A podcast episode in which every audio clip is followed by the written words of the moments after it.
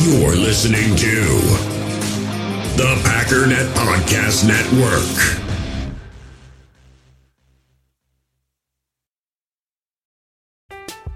I'm Alex Rodriguez. And I'm Jason Kelly. From Bloomberg, this is The Deal. Each week, you'll hear us in conversation with business icons. This show will explore deal making across sports, media, and entertainment. That is a harsh lesson in business. Sports is not And, uh, as simple you know, I- as bringing a bunch of big names together. I didn't want to do another stomp you out speech. It opened up so many more doors. The show is called The, The deal. Deal. Listen to The Deal. Listen to The Deal on Spotify.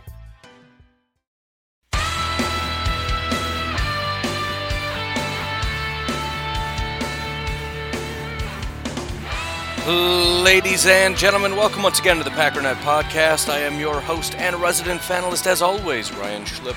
Check us out online, packernet.com. Find me on Twitter, pack underscore daddy.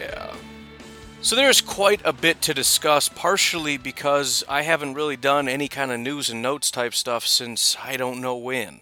We had the interview, we had the mock draft, I took the weekend off, so maybe Friday? So I want to hit on a couple little notes and then kind of a lot of stuff has been happening. And so we're just going to rip through a bunch of information, and that's going to be how this goes. Some of it you probably don't care as much about, but we're going to talk about it for a second. And, um, you know, we'll kind of build up to the good stuff. Sound good to you? Okay. So, first of all, thank you very much to David, Dustin, and Eric for jumping in on Patreon. I don't know what I said yesterday to inspire everyone, but there was a flurry of uh, support. So, um, maybe everyone should go back and listen to yesterday's episode again and see if you can see if you can get inspired as well. No, but thank you guys for jumping in on that. Again, we got the uh, t-shirt giveaway. It's for this month. You'll be getting it next month. But you got to be in on Patreon. You can do it for as little as a buck. And again, my big push right now is the Facebook page. If you're in the group, you should like the page. I didn't get any more videos out yesterday. It was a little too chaotic but um, I'm hoping to try to grind out as many as I possibly can. Which, considering the draft is tomorrow, probably not going to get too many more out. But we'll we'll talk about wide receivers in particular because Good had in that big long interview that I listened to that was just horrible. To the audio is how is it so bad? The interviews that I do, the one that I did with Mark Jarvis, that's Skype. How is it these guys have no capability of just making audio sound? What what is the problem? I couldn't hear half of what he said. There are certain rumors going on about what Gutekunst said in his interview. I never even heard it. I don't know what they're talking about. And I'm certainly not going back to listen to it again. I just I there was questions I couldn't hear, there was answers I couldn't. It's just the worst. I mean, I understand we're on lockdown, but dude, it is 2020. The telephone was invented a long time ago. We've we've got a lot of technology since then. You can't record a person's voice and make it sound good? Speaking of, since I'm complaining about stuff, whoever is in charge of these NFL teams' websites, Packers.com is my least favorite Packers site in the world. Nothing works. I try to get these videos and this this audio things to work. It just it never works. Multi gajillion dollar enterprise, and you guys can't make a website that isn't horrible. I just don't understand. Anyways, enough of that. Jim says no complaining, so I'm going to be positive, um, and uplifting, and I am here to inspire you from from starting in about 15 minutes. Got to have a cool down period. Anyways, yeah, I think I think that's about it. That's about all there is. Uh, make sure you leave a rating and review if you like the show, because the show tends to be buried on places like iTunes and Google and everything else. When somebody stumbles on something and they see a logo that just says Pack Daddy, I should probably change that. They're just like, yeah, this looks dumb, right? It's the 15th show down. You got to have some way of knowing, like, oh no, this is actually a, a legit show that a lot of people listen to and like. And uh, ratings and reviews are kind of the best way that I can get that message out. So if you wouldn't mind, that'd be stupendous. Um, I think that's enough begging for today. I don't know if you heard me, by the way, but the draft is tomorrow. This horrible, um, technologically glitched thing that we're doing is, uh, is going to happen tomorrow. And and to compound the issues, I'm planning on having some kind of a little stream myself, and I'm sure that's going to. So it's going to be me recording myself, which I don't think I'm going to be on it because I don't even have a webcam on this new computer. But it's going to be compounding my technical issues, recording their technical issues. It's going to be just layers of goodness. All that so we can watch the Packers trade out of the round. It's going to be just glorious. But, anyways, let's take a break and launch into some of this stuff. We all have smartphones, and we all know they're pretty amazing, but they also can be amazingly distracting, especially when we're around other people. So, US Cellular wants us to reset our relationship with our phones by putting down our phones for five. That's right, a company that sells phones wants us to put down our phones. And to see what we find, learn more at uscellular.com forward slash built for us. In the hobby, it's not easy being a fan of ripping packs or repacks. We get all hyped up thinking we're going to get some high value Jordan Love card, but with zero transparency on available cards and hit rates, it's all just a shot in the dark. Until now, introducing slab packs from arenaclub.com, the only repack that provides real value, a complete view on all possible cards, and clear hit rates for each one. Now, when I buy slab packs on Arena Club, it finally feels like I know what I'm getting. And honestly, the best thing for me and my son is the fact that we're kind of novices into this. When I walk into a card shop with my son and a card says it costs $40, kind of just taking his word for it that that's a good value. So I appreciate the transparency on grading, as well as just getting excited about seeing what you could potentially get. Right now, you can get 10% off your first purchase by going to arenaclub.com slash packdaddy. Wow, that's crazy offer. 10% off a $400 slab pack. That's 40 bucks right there. Anyways, that's arenaclub.com slash packdaddy for 10% off your first purchase. I'm Alex Rodriguez. And I'm Jason Kelly. From Bloomberg, this is The Deal. Each week, you'll hear us in conversation with business icons. This show will explore deal making across sports, media, and entertainment. That is a harsh lesson in business. Sports is not And, uh, as you simple know, I- as bringing a bunch of big names together. I didn't want to do another stomp you out speech. It opened up so many more doors. The show is called The, The deal. Deal. Listen to The Deal. Listen to The Deal on Spotify. So, the first bit of news that you probably don't care about Mr. Linebacker Jake Ryan went over to the Ravens. The only reason I kind of care outside of him being a former Packer is I'm kind of curious how he's going to do. Because, again, he wasn't that terrible. I don't think anybody's going to like him because he doesn't really have much coverage ability. But as far as just being a big, thumping guy in the middle, I mean, he went to the, the Jaguars last year, and I was curious even then. Like, I wonder how he's going to do. I hope he does fairly well but he was basically hurt the whole year. So I'm, I'm still kind of tracking him to see how he does. And he's going to a fantastic defense, which is weird because I, you know, it's one of those situations kind of like the Chiefs where you look at the roster and go, "Eh, it's okay, but the production is is solid. It's kind of the opposite of what we've had with the Packers, to be completely honest. Not complaining about the Packers defense, they did a good job, but pound for pound, in terms of measuring up the talent, how, how good you did compared to the talent you have, big round of applause to the Baltimore Ravens for um, pulling off a pretty special thing. Um, Jason Spriggs is officially gone. I've been talking about him and the possibility about, you know, maybe, maybe this is going to work out. Maybe he's not as terrible. Not that he's ever really been good, but I, you know, again, I think he has been improving and nobody's really picked up on it. But now we don't have to worry about it. I don't think it was ever really going to be a, a super good option, but because things are not looking great right now, I thought, well, it doesn't hurt to keep him around. But Packers decided not to. Maybe they would have put, picked him back up, depending on similar to Tremont, looking at. Uh, we'll see what happens in the draft, and uh, you know if we don't hit on a tackle early enough, maybe we'll bring him back just as a safety net. But we don't have to worry about it anymore. He's the Bears' problem now.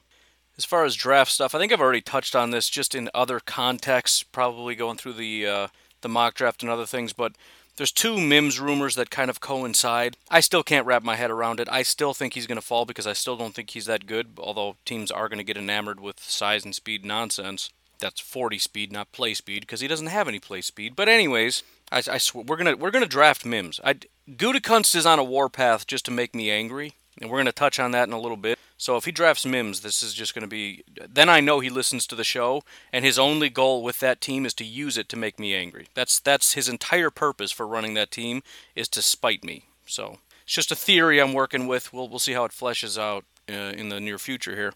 But um, there's talk about Denzel Mims possibly going as early as Denver slash Oakland or the Raver, the Ravers, the Ravers. Why not?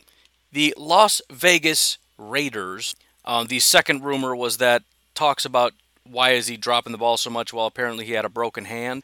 And so, if that is your concern, and you find out through medicals that he had a banged up hand, and you maybe, I don't know if you 100% take that away, In other words, you're not going to say he didn't have any drops. He maybe still has some issues with it, but you don't look at that as as big of an issue. Um, then yeah, you probably bump him up your board a little bit. I st- I just I just don't believe that that's going to be a thing, man. Denzel Mims is a good tight end type receiver. I, again, if you want to see my thoughts on a lot of the, I think I've done seven wide receivers as well as Raekwon Davis.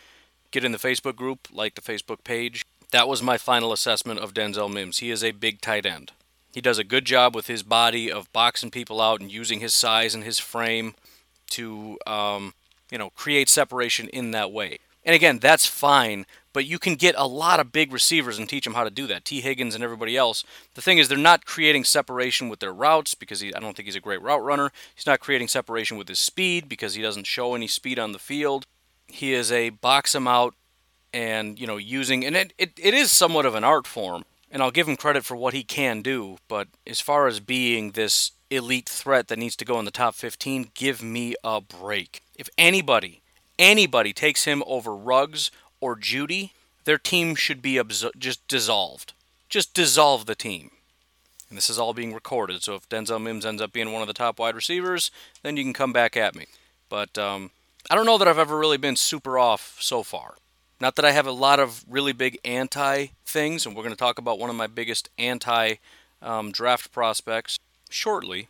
But um, yeah, you, you go ahead and let me know if Denzel Mims ends up being the next great. I mean, who, who are even his comps? I got to see what some of his comps are. We'll see if he lives up to it. I'm trying to find a flattering comp, and I can't find one. Tre'Quan Smith. The best I can find on mock draftable is DeVante Parker.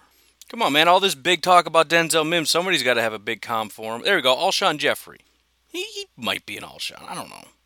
Alshon is decent. I don't. I don't even think he's going to be an Alshon. I don't know. Anyways, whatever. We'll see. We'll we'll go ahead and track that one out. I'm sure you guys won't let me forget. Watch, he's going to get drafted by some top end team, and it's going to be Ezekiel Elliott all over again. Anyways, I, I, I have to have prospects that I don't like. It, it, that's part of the fun too. You get certain guys that you really like. KJ Hamler is just I'm I'm all about KJ Hamler. If he doesn't pan out, well then whatever. But it's also fun to have those guys where you just look at it and you're just I'm I'm just putting my flag in in the ground, man. Just saying nope. Just just letting you know, I got my own little group over here. It's called Denzel Mims is not going to be a good wide receiver. If you want to come join the party, fine. If not, it's fine. It's kind of just about waving the flag. That's all it is. It's fun, man. Try it out. It's fun for me. I I don't know. Maybe I just like judging people. I'm just judgy. Um, and then the other bit of news, and again, I don't know if I told you this, but it has been my contention for some time, and I've said I, I think it's weird. It, it, just doesn't feel right that he keeps falling and other guys are going up ahead of him. But Matt Miller put out, hearing from a lot of very different sources this morning, that Andrew Thomas could be the first offensive tackle off the board. Now, this is another tweet that is. I don't think anybody disputed he could be the first one off the board. Matt's acting like this is not that good of a prospect. I think he will be the first tackle off the board. Now that's it's hard to predict that because every team is different. I'm guessing every team has different wants and needs, and if Gettleman with the Giants goes, he has a penchant for really big guys, and you know you got Mekhi Becton, who is an absolute monster.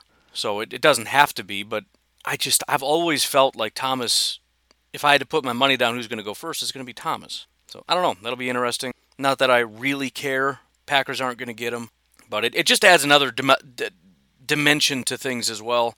There's so many different scenarios. This was the fun thing about doing the mock draft. So many different scenarios, and each one creates such massive ripples. I don't remember this ever happening before, depending on, because there's so many of one position. If one team, because if we assume let's just say that there's four teams right here that all need tackles. If they all take tackles and they're gone, that changes the landscape. If two or three take tackles, then it's like, well, then this guy isn't going to be taken in the next four or so picks, and that means he makes it all the way out here. And then this guy, da da da da da da. Same with wide receiver. There could be a real big run in this sort of range. Um, but if there's not, then it all gets kind of pushed back, and then the Packers could possibly trade up and you know, but then also not just if they go or when they go, but who goes. And a lot of that is just based on need and preference because there's a lot of different, you know, we talk about is Jerry Jeudy or CeeDee Lamb better? Obviously, my thoughts on that are kind of irrelevant. You know, you know what I think about CeeDee Lamb, but it's it's they're very different types of receivers. And Henry Ruggs is an extremely different type of receiver, and Justin Jefferson is an extremely different type of receiver. Denzel Mims is a massively different kind of a prospect. KJ Hamler, massively different than those other five. I mean, this is six guys. Jalen Reagor, all of these guys are very, very different. I mean, there's a little bit of overlap, but there isn't one prospect in the seven that I just listed that you would look at and say these two are basically kind of the same. It's really not the case. Now, if you add Tee Higgins in the mix, I would say Denzel Mims and Tee Higgins are similar. A lot of people would disagree because of the athleticism aspect, but I think they're very similar in the way that they play. I think Tee Higgins is a big body guy. I think he's good at being a big body guy. If you add in Aiyuk, and again, I still have to go back and watch him before I make a final evaluation, but he probably overlaps with some of these guys, maybe like a Jeudy to a lesser degree or a Justin Jefferson. I'm not really sure. But, you know, again, it, depending on your needs uh, and just your likes, everybody just has different likes. And then depending on who goes, somebody might end up falling. You know, I, I, I genuinely think it's possible. Justin Jefferson can go very early. I think Justin Jefferson might not go as early as some people think because, and I, you know, I, one thing I need to do is watch his highlight reel because I broke down two different games when I did my Justin Jefferson tape because I wanted to see him do something else. Never really saw him do it. It's weird because Justin Jefferson did what KJ Hamler, I, I thought KJ Hamler was going to do. He just works the shallow areas, and he is elite, elite at getting that initial separation and just getting you those quick five, six, seven yards. I would love to have Justin Jefferson for that, but I have concerns about him, you know, going getting bigger chunks. Anyway, I, I, maybe I should talk about that a little bit. I'm going off on little tangents here. trying not to uh, mess up other things I wanted to talk about. But it, it, it is interesting the, the, the ripple effects, and then the quarterback ripple effects. I I'm starting to feel much more comfortable in the idea that the top three are going early, and then after that, I don't know uh, outside of maybe somebody like I did in my mock trading up to get a Love or a Hurts. I there's a lot of talk about teams liking them. I, I, and and again, a lot of this is bias, but I, am just after watching Love, I can't imagine why somebody would would be enamored with him. I've said I, I like Hurts more than Love, and I'm not big on Hurts. I don't see any way in which you look at these guys and say they're first round talents, unless you just think that you can coach up the deficiencies and everything. But I mean, when one of your deficiencies is you have games where you have like five interceptions, I'm sorry, I'm not touching that because that kind of stuff is is stuff that you can't coach out making those kinds of wild bad decisions and having games where it just gets wildly out of control you have completely lost control of the situation. That's that's to me that's not really coachable. So i, I tend to think they're going to fall out but that's another thing. What's going to happen with that? Linebacker is another one. How much do teams like linebacker? Who could end up falling? And then if they don't fall and they go early well that pushes back tackles that pushes back wide receivers. So i mean i just think this is going to be a really really fun draft from the perspective of every time there's a pick, it's not just like, okay, cool, they took that. That's what we expected. Now let's continue. Come on, hurry up. Let's get to the Packers. Every pick is going to be, oh, wow, okay, so let's look at the ramifications. Let's look at the implications of what this means now. So, I don't know. It's going to be a lot of fun. This is actually going a lot faster than I thought. So, we probably will end with my thoughts on some of those top wide receivers. But um, some tight end news. First of all, the Bears did release Trey Burton. Um, they had a lot of hope for Trey Burton. And to be completely honest, I would think it would be better to just hang on to Trey Burton and hope that things kind of turn around with him than to get Jimmy Graham and say, okay, we're good, we don't need Trey Burton. And to be completely honest, I wouldn't mind if we took a swing. I mean, he's he would kind of fit with what the Packers have been doing, which is getting guys that are not super great, but at least we did something. That seems to be the MO, and they've covered everything. We'll talk about defensive tackle, but they've gone to just defensive tackle, linebacker, tackle, and wide receiver. The only potential kind of need, depending on what you think about Jace, and you know, some might be of the opinion we don't need any tight ends because we have Jace, but Jace hasn't proven anything yet. So if that's a need, this would be kind of a Gutekunst thing, uh, you know, to do. And he, he hasn't been terrible. He was hurt last year, but he had, I guess, three-ish years of not being terrible. Two with Philly, you know, 2016, 2017 with Philly, and 2018 with Chicago. He was decent enough. The other guy everyone wants to talk about right now is OJ Howard because of the craziness that happened yesterday. Um, if you somehow missed it, there was reports that came out that uh, Gronkowski was actually working out and was looking to get back in with a team. Literally five minutes after the reports that Gronkowski was considering coming back to the NFL, he was a he was a Buccaneer. I mean, it was just it was done. The uh, the Patriots had done a deal to deal out his contract, which is a fantastic thing for the Patriots because they just thought the guy was gone. Turns out they get a fourth rounder just out of nowhere. He just comes back and is like, "Oh, cool, here, get a fourth rounder out of me." And so, anyways, the, the, the biggest implications out of that, because I, I you know I don't know whatever. I'm sure he's going to be great, and Tom is going to get I don't know. If the Bucks are good this year, I'm going to be so mad. But the question then is O.J. Howard.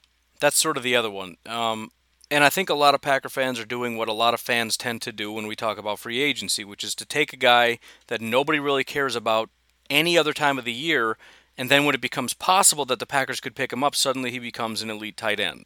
It becomes this sort of no-brainer thing like oh we gotta get him.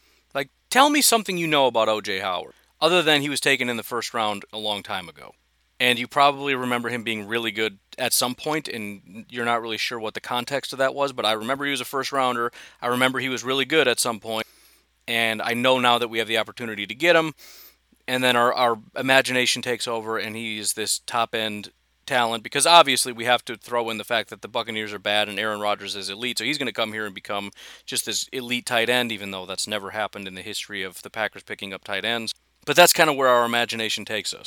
And I'm, I'll, I'll admit I'm intrigued, but I also have questions. And just from a statistics standpoint, 2018 was a good was the one good year where you could say, you know, again statistically, Trey Burton's best year and OJ Howard's best year, and it was about the same. Trey Burton had 569 yards and six touchdowns. OJ Howard had 565 yards and five touchdowns. That's OJ Howard's best year. Now, granted, he didn't play that entire year, and his PFF grade was basically elite. It was an 89.1, just ridiculous. His receiving grade was a 90. He also had a decent pass blocking grade. I mean, he was just, he was everything you wanted him to be, and it was a breakout year, right? His first year, he graded out as mediocre. Only had 400 yards, six touchdowns and then he just broke out. Year two, 2018. Now, statistically, he didn't, but you see this grade and you're like, dude, he's going to be a freak. What happened the next year? 2019, he plays an entire year. He gets 459 yards and one touchdown. Well, they had so much talent everywhere. Okay, but his grades were also terrible. So PFF d- disagreed. Through week 12, they gave him one good grade. One, and it was in the 70. He had zero that were even in the 60s beyond that. The next highest grade he had through week 12 was a 58.9. He had two games graded in the 40s. He had three games graded in the 30s. I'm talking terrible for more than the first half of the year. Through 12 weeks, he was terrible. His best game was probably 66 yards and no touchdowns. Next best game, 47 yards and a touchdown. And that was his only touchdown the entire year. After that, his grades got a little bit better, but his, his best game, 73 yards, no touchdown. So you got to explain how he lost an entire year on an offense that, despite not being a great team, um, they know how to just launch the ball around. So maybe we can put this on Jameis, but I mean, if if, if you're not a great quarterback, usually you, you kind of tend to lean on your tight ends. So again, I'm intrigued. Six foot six, 251 pound tight end who runs a 4.51. If you can explain away the 2019 season, he has that top end potential. 2017 and 2018, he had 16.6 yards per reception, 5.9 and 6.4 yards after the catch per reception, which is ridiculous.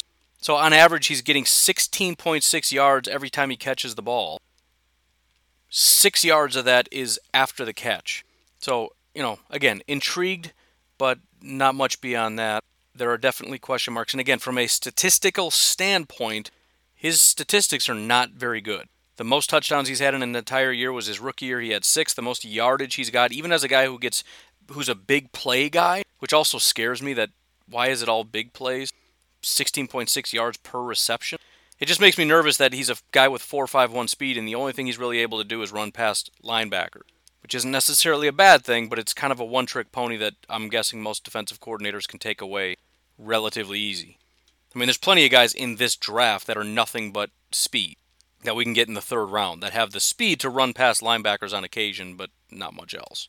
The other aspect for OJ Howard, and, and it's a huge benefit, and, and again, we're talking, I don't know what it's going to cost to get OJ Howard, but the talk is what if the Buccaneers just want to recoup that fourth that they got would you trade a fourth for OJ Howard? And again, that's the it's hard to say yes, it's hard to say no. You would have to talk to Gutekunst's personnel staff to see what they think. If they think that 2018 is a replicable year for a 25 year old tight end, a fourth round pick is a steal. The only question then becomes we're trading for a for one year, and that's the hard thing. So you're not going to trade. So there's two options here. One of the options is not to trade a fourth round pick for one year of OJ Howard. That would be a waste of a fourth round pick. Now, if you can get him for cheaper, then fine. It's a it's a one year trial for OJ Howard, and then you can see if you can trade him later. But ideally, you're going to pick this guy up with the intention of being able to pay him next year. And if he does pay, pan out, you're paying him a lot of money. Which, not that the Packers are opposed to that, and we haven't even begun digging into what their 2021 cap might look like. And I don't even want to do that because I don't know the implications of the new CBA and everything else. So I'll let the experts handle that for now.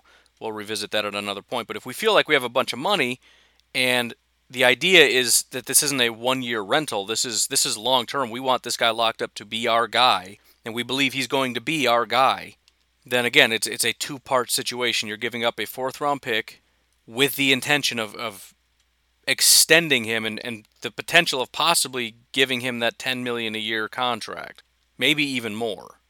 So, you know, again, it's hard to even have a starting point without having a, a an opinion on how good he is. But it's going to be a team that believes 2018 is replicable it's going to be a team that wants to pay him long term beyond this year. And I just don't know if the Packers are necessarily in that spot. Again, I think Trey Burton makes a little bit more sense. Not that I necessarily want him, but similar stats. He's had really good years. He's kind of just a, a stopgap, you know, just in case Jace doesn't work out and we don't address it in the draft and whatever. And he's going to be cheap, and it's kind of a throwaway thing. Plus, you're not have to get you don't have to give up any draft picks because he's just floating out there right now. So I, I'm just saying I would doubt it. If they do, then that's somewhat of a splash play. And by the way, it is kind of cheap, so it's not going to hurt our cap a ton. It's it's roughly about two million dollars in base salary that I think we would have to pay, and I think the Packers can afford two million bucks. So that, I, I guess that would be another dynamic. And again, you don't want to give up a fourth round pick for a one year rental, but it would be kind of a, a one year rental kind of situation. It's a potential top end guy that you can get for two million bucks. Again, though, the issue becomes next year, what do you do? And if, if that's all you get and then you lose them after that year, that, that kind of is a waste of a fourth round pick, in my opinion. You don't do that for one year rental. Although that's kind of what Tampa Bay's doing, I guess, but whatever. Tampa's being dumb. You're going to give away everything for really old guys that are only going to play about a year or two. Cool plan, bro. Crazy. And if they give up OJ Howard, that's even dumber. They're acting as though they, they've got one or two years to win a Super Bowl, and they're not even a playoff team right now and you're going to give away a 25 year old tight. I don't know if they're going to. They shouldn't. But if they do, then I, I just they're just another team that deserves no credit for having any foresight and deserves exactly what's coming to them. The final thing, and this is a little bit um, random, but I saw this pop up, and again, I don't want to. If you know who I'm talking about, that's fine. But somebody in Packers Twitter kind of retweeted something PFF said, and got really angry at them. Um, and I've had my issues with some of the things that these PFF guys have said, but I actually kind of understand what they're saying here. So the comment, I don't think I can. Let me see if I can get this to work. All right, I can't make it work. I don't know. Every time I change something, change my computer, change my headphones, I can't get the uh, recording the audio thing down. I got to mess with it for a while until I can find what's messed up. But anyways, let me just do this for you. So the point they're trying to bring up is and, and what they're talking about and again we're, we're completely pivoting so if this sounds random because it is. They're making the case as many people have for a long time about why you don't pay big money to running backs. Now they're highlighting mccaffrey and i'm not really sure why that's a terrible example but um, the basic premise that they're talking about is usually when people say that you're wrong and that you should pay running backs is that it doesn't make sense why wide receivers should get paid a lot of money and they highlighted Davante Adams when they're getting a thousand yards, but yet you don't pay a running back that gets a thousand yards. Why isn't a thousand yards a thousand yards? Production is production. So why is Davante, you know, getting 17, 18ish million guys like that, but a running back shouldn't get their 14, 15, whatever million? That doesn't make sense. It kind of does though. And again, Christian McCaffrey's a terrible example because he literally got about 3,000 total scrimmage yards because he had a thousand yards through the air and a thousand yard. Well, it was you know thirteen hundred and something or another. Let's just call it a thousand yards on the ground and a thousand yards through the air. So bad example. He's a better wide receiver than a lot of wide receivers. And the point they're highlighting is yardage is not as important, especially total yardage, as what they're utilizing, which is expected points. And all expected points is is how much did you help your team? So let's say you run the ball a thousand times. This is an exaggeration. This has never happened, but let's just say as an example to prove a point. If you run the ball a thousand times and get one yard per rush, is that the same as Davante Adams getting a thousand yards, averaging 15 yards per reception or whatever? Of course not. You're a terrible running back. You're only getting us one yard. And so they're they're actually highlighting it and saying that's an example to prove a point, but they're saying if, if that's on four yard runs, which a lot of guys who are thousand yard rushers are averaging about four yards per carry, that's pretty standard for a running back. The point is, when you look at expected points, first and 10 is better than second and six. You're in a better situation on first and 10 and second and six. Now, I don't know to what degree. I'm not a expected points expert. I don't think second and six is terrible. But what they're saying is essentially you're going backwards. Not that you wouldn't take it, but just from a statistical standpoint, and all, all expected points is doing, this isn't really debatable. You're looking at every second and six situation for all of history, every first and 10 situation for all of history, and first and 10 is a better situation. When you're at first and 10, you have better odds of scoring than when you're at second and six. And so it shouldn't necessarily be rewarded for guys that are getting you four yards per carry to the same degree as a Davante Adams getting a thousand yards on these bigger plays that are actually helping your team get closer to scoring. And that's a big problem with running backs in general. If on average they're getting you four yards per carry, now granted all four yards are not created equal, right? If four yards per carry, not every carry is on first down. If it's second and four and you get four yards, that's awesome. If it's third and two and you get four yards, that's awesome. But the point is, four yards on the ground, even if you get a lot of four yards on the ground, obviously you're getting a lot more carries than Davante is getting receptions. It's on a play by play basis how much are you helping our team compared to a wide receiver. And and the fact of the matter is this isn't even super debatable. Unless every single team in football is just dumb, the teams have run the same numbers and have come to the conclusion that wide receivers are more valuable than running backs. Now that not all running backs are created equal, not all wide receivers are created equal. And Christian McCaffrey I think does deserve the money because literally and I was shocked when I looked this up. I had to look at a couple different websites because I'm like, this isn't correct. He had 1,098 yards um, on the ground, which is five yards per attempt, which is you know, worthy of paying a guy in and of itself. Now, how much is debatable. But he also had, um, I'm sorry, I'm, I'm doing this wrong. Looking at the wrong year. 1,387 yards on the ground, 4.8 yards per carry. He had 1,005 yards through the air. 8.7 yards per reception. So he has his value as a really good running back. He also is a 1,000 yard receiver. So he is one of the most valuable offensive weapons in all of football, and that's not really very debatable. So if and I didn't listen to the full context, if their debate is this is why you shouldn't pay Christian McCaffrey, that's dumb because you're defeating your own argument. But in general, a big part of the reason why you're not paying running backs big money, even if they're getting a thousand yards, is because that thousand yards is an accumulation, and it's a, a accumulation of a lot of plays that are not very valuable. That's also probably why a lot of teams, including the Packers, want to get their running backs catching the ball because that's where you get your value. That's where you justify Aaron Jones getting a big old contract. So fortunately, Aaron is at 4.5 yards per attempt. He got 1,200 yards on the ground, but again, compare that to when you look at 268 attempts, 4.5 yards per attempt, and Davante's getting 13 yards per reception. Aaron is doing more, he's involved more, but when he does something, what does he do? And also, you have to look at replacement value. Aaron is getting you 4.5 yards per carry. How much more do you want to pay him than a guy you can pick up coming out of college that can get you four yards per carry? How much does that half a yard mean to you? So, you know, I'm, I'm just kind of explaining not even my thoughts on running back contracts, but why we're seeing teams not want to pay running backs and why Christian McCaffrey doesn't really even count in that equation. Christian McCaffrey's getting over a thousand yards through the air, so there you go. So PFF has said, some really dumb stuff on their podcast in uh, recent times, but I don't think that this is. It's not even that it's not dumb; it's just not even debatable. It's it's a matter of as much as maybe they take statistics too far and get all nerded out, and they do have sort of this elitist attitude, which is annoying because they know how to do basic math and addition and subtraction. They think that they're better than everybody. It's a, it's a little obnoxious, but I think that this is a good point. And again, it's not just a theory. This is what we're seeing fleshed out in the NFL. It's not a matter of if or why they should. It's a matter of why it is teams don't pay running backs, and the ones that do regret it. There's also another dimension, which is that running backs do not last as long. I mean, right at about the time you're looking to pay them is right at about the time they're about to peak. I don't know if this is still true, but I remember a long time ago looking at different peaks for different positions. Running backs is one of the first to start falling off, and it's at, I want to say, like 26. So after 26, you're falling off, and that's right around the time you're getting your, your big contract. So maybe you give them a contract and you get one or two more good years, and then the decline starts.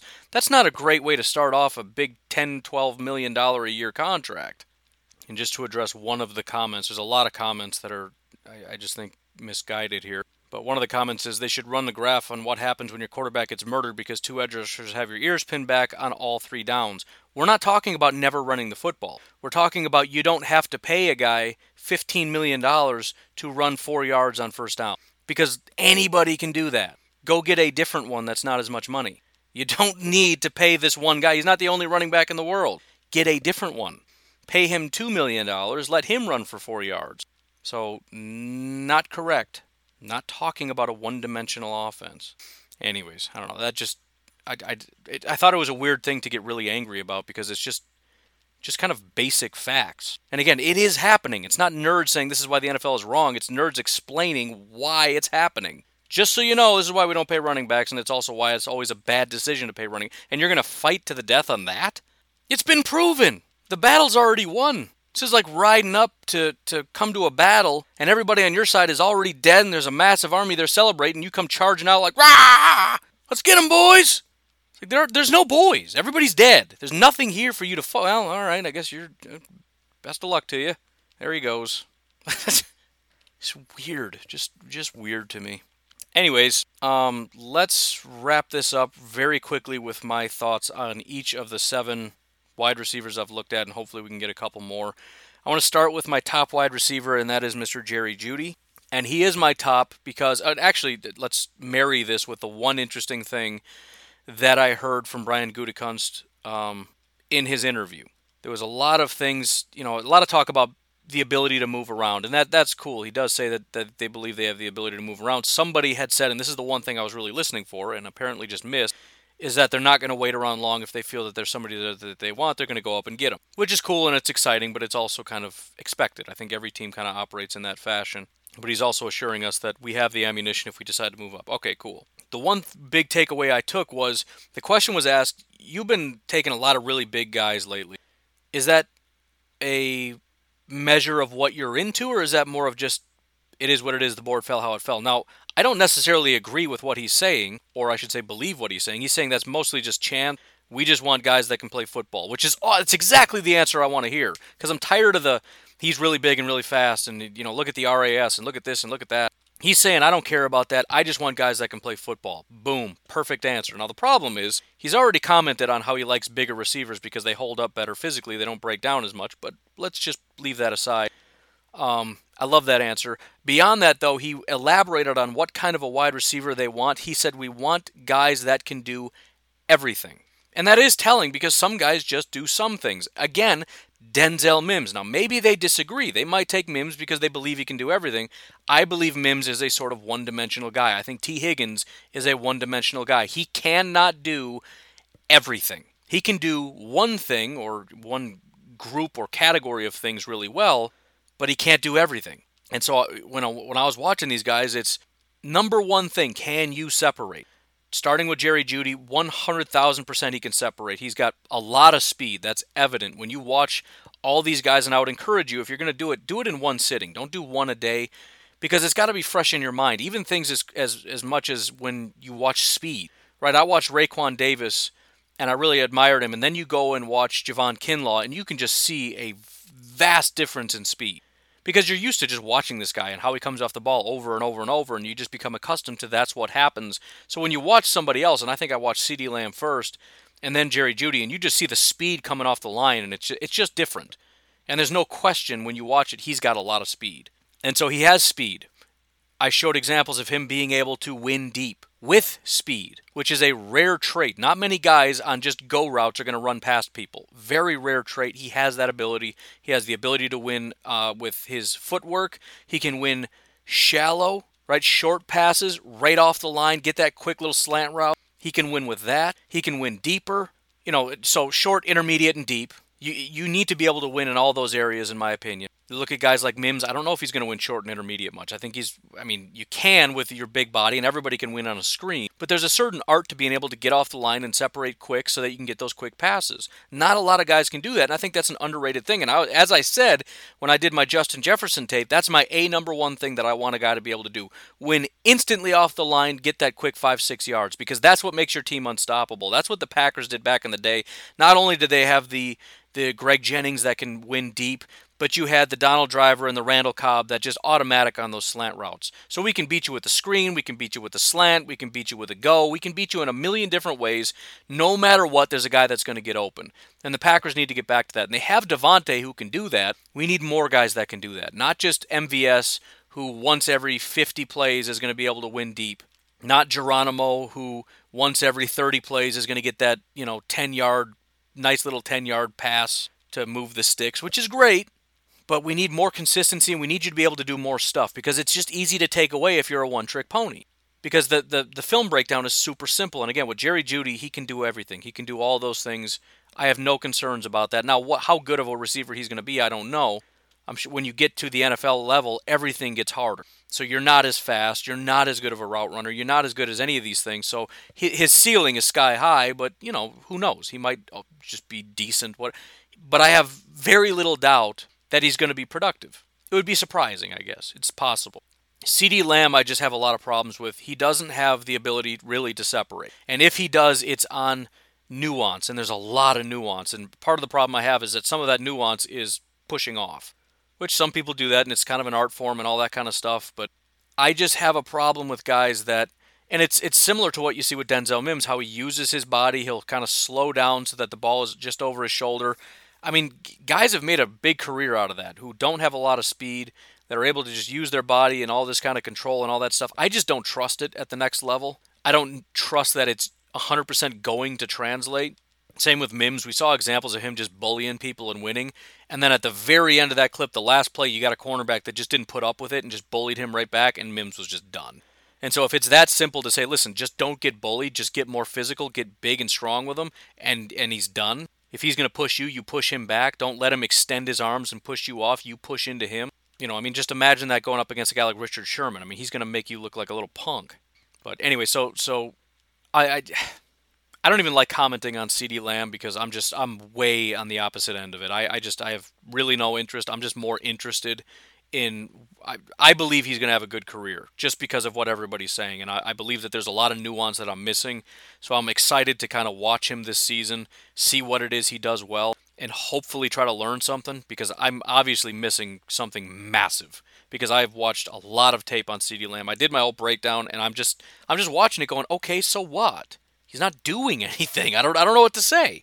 But anyways that that's that's a whole i don't even want to comment on CeeDee Lamb. We'll see.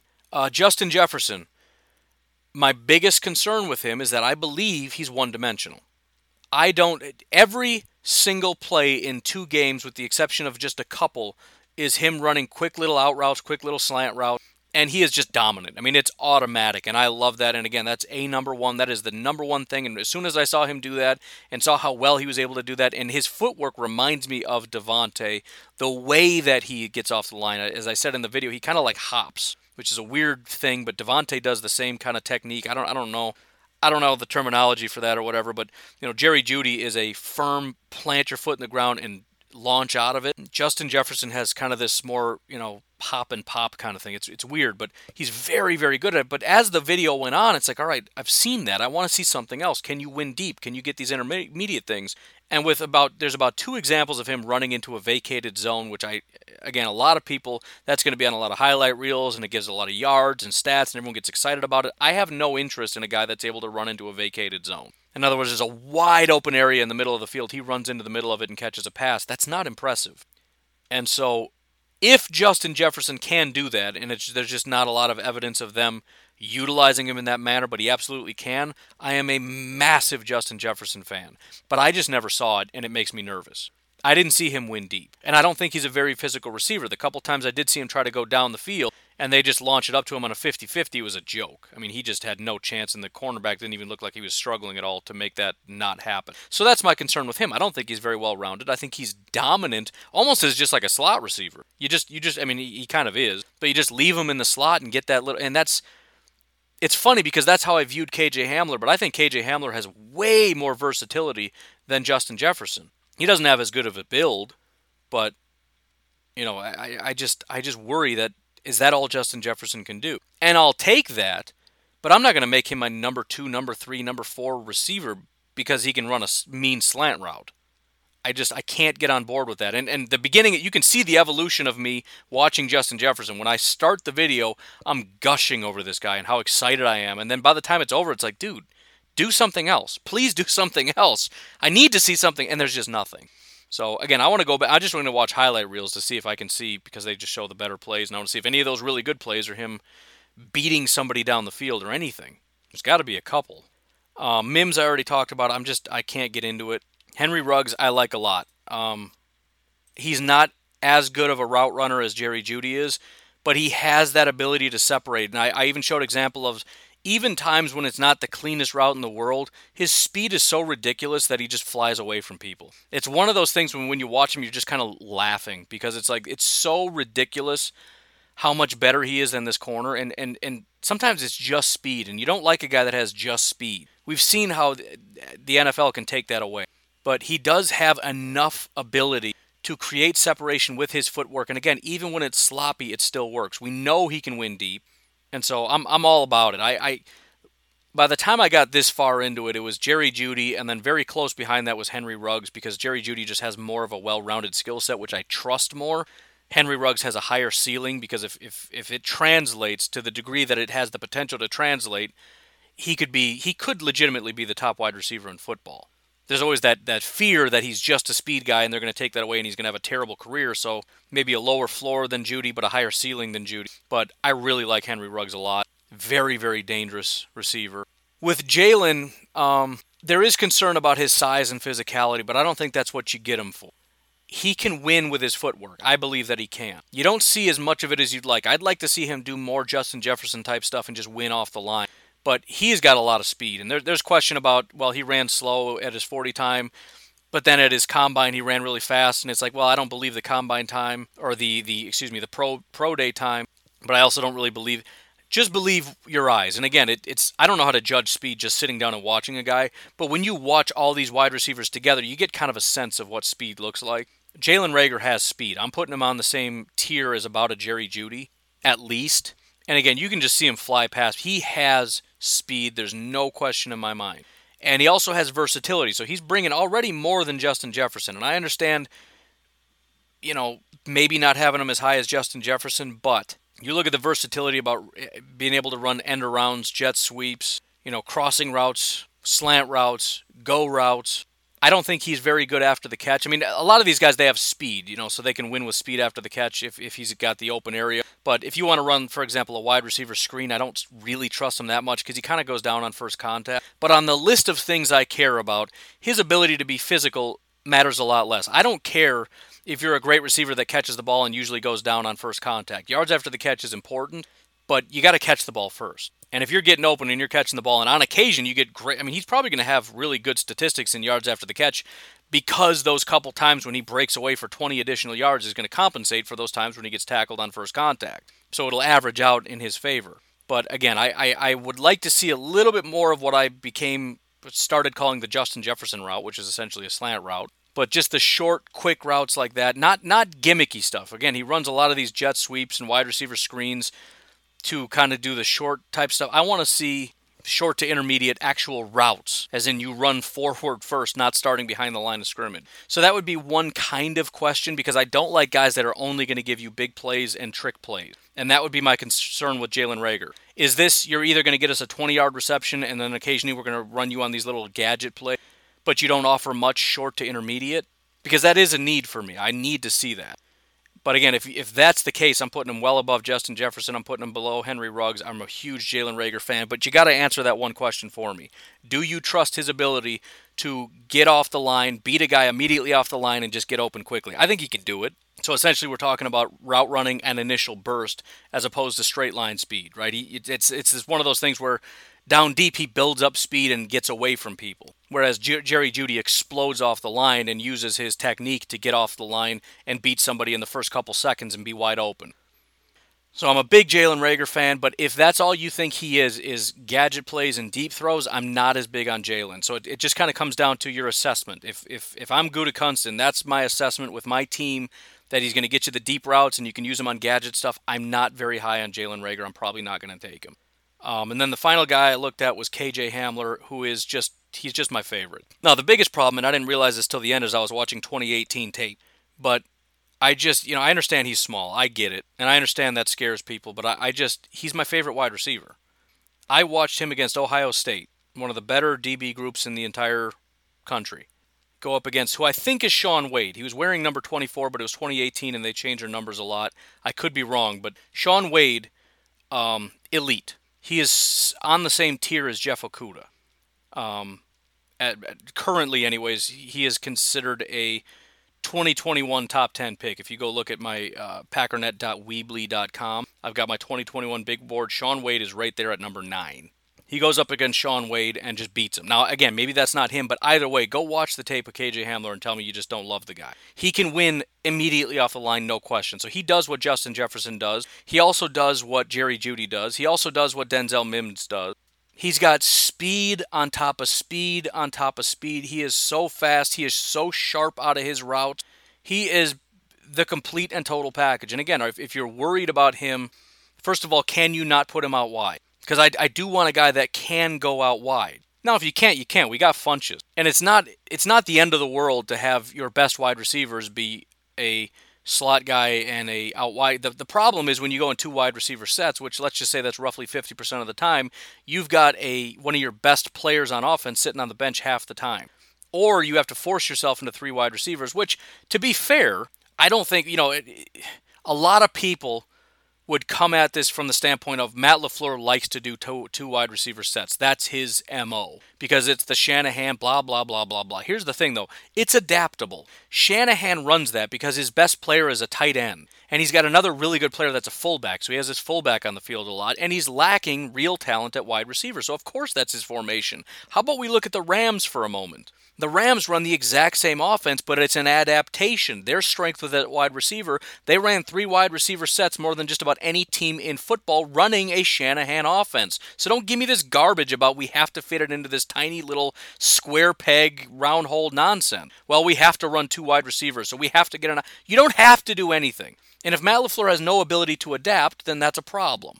So I'll acknowledge that KJ is smaller and that he may just be a pure inside guy, which I don't know if I agree with. I mean, again, if you've got that much speed and that much, you know, ability, I don't, I don't, I trust him on the outside. I think he can do it. Either way, I just, I'm, you know, I don't think we're going to get him because despite uh, Gutekunst's comments, I do think that size is a, is a impactful thing for him. I think he likes bigger guys. They hold up better. That's why he's been doing this as much. He says, no, we just want good football players. No, I don't think so. I think there's a high correlation between athleticism, RAS, and size, and I think that's on purpose. But whatever. Point is, I like KJ Hamler a lot, so that's another one. I'm just I'm just waving the flag, man, and you guys can throw it back in my face if he doesn't have a good career. But I just I just don't know how you watch him and not just think that he's just elite, elite, elite, elite. If you're not buying it, again, go go to the Facebook group, go to the Facebook page, and watch the video and tell me where I'm wrong going up against the best corners in football and just leaving them in this in their dust. And it's not just straight line speed. Sometimes it's speed, but it's also the routes and it's just ugh, mmm. And then the breakaway speed. There's a, there's one play in particular where he's just coming across the middle, beats I believe Shaun Wade, catches the ball, runs past two other guys just with blazing straight line speed and gets like a 60 yard touchdown. I mean, just you want to talk total package. That that is total package. So, anyways, I'm way over time. I'm not. I'm getting so into this. I'm not paying attention to what time it is. I gotta go. You folks have yourselves a fantastic day. Again, make sure you're in the group and like the page because I'm planning on doing more videos if you want to see them. Enjoy your Wednesday. I'll talk to you tomorrow. Have a good one. Bye bye.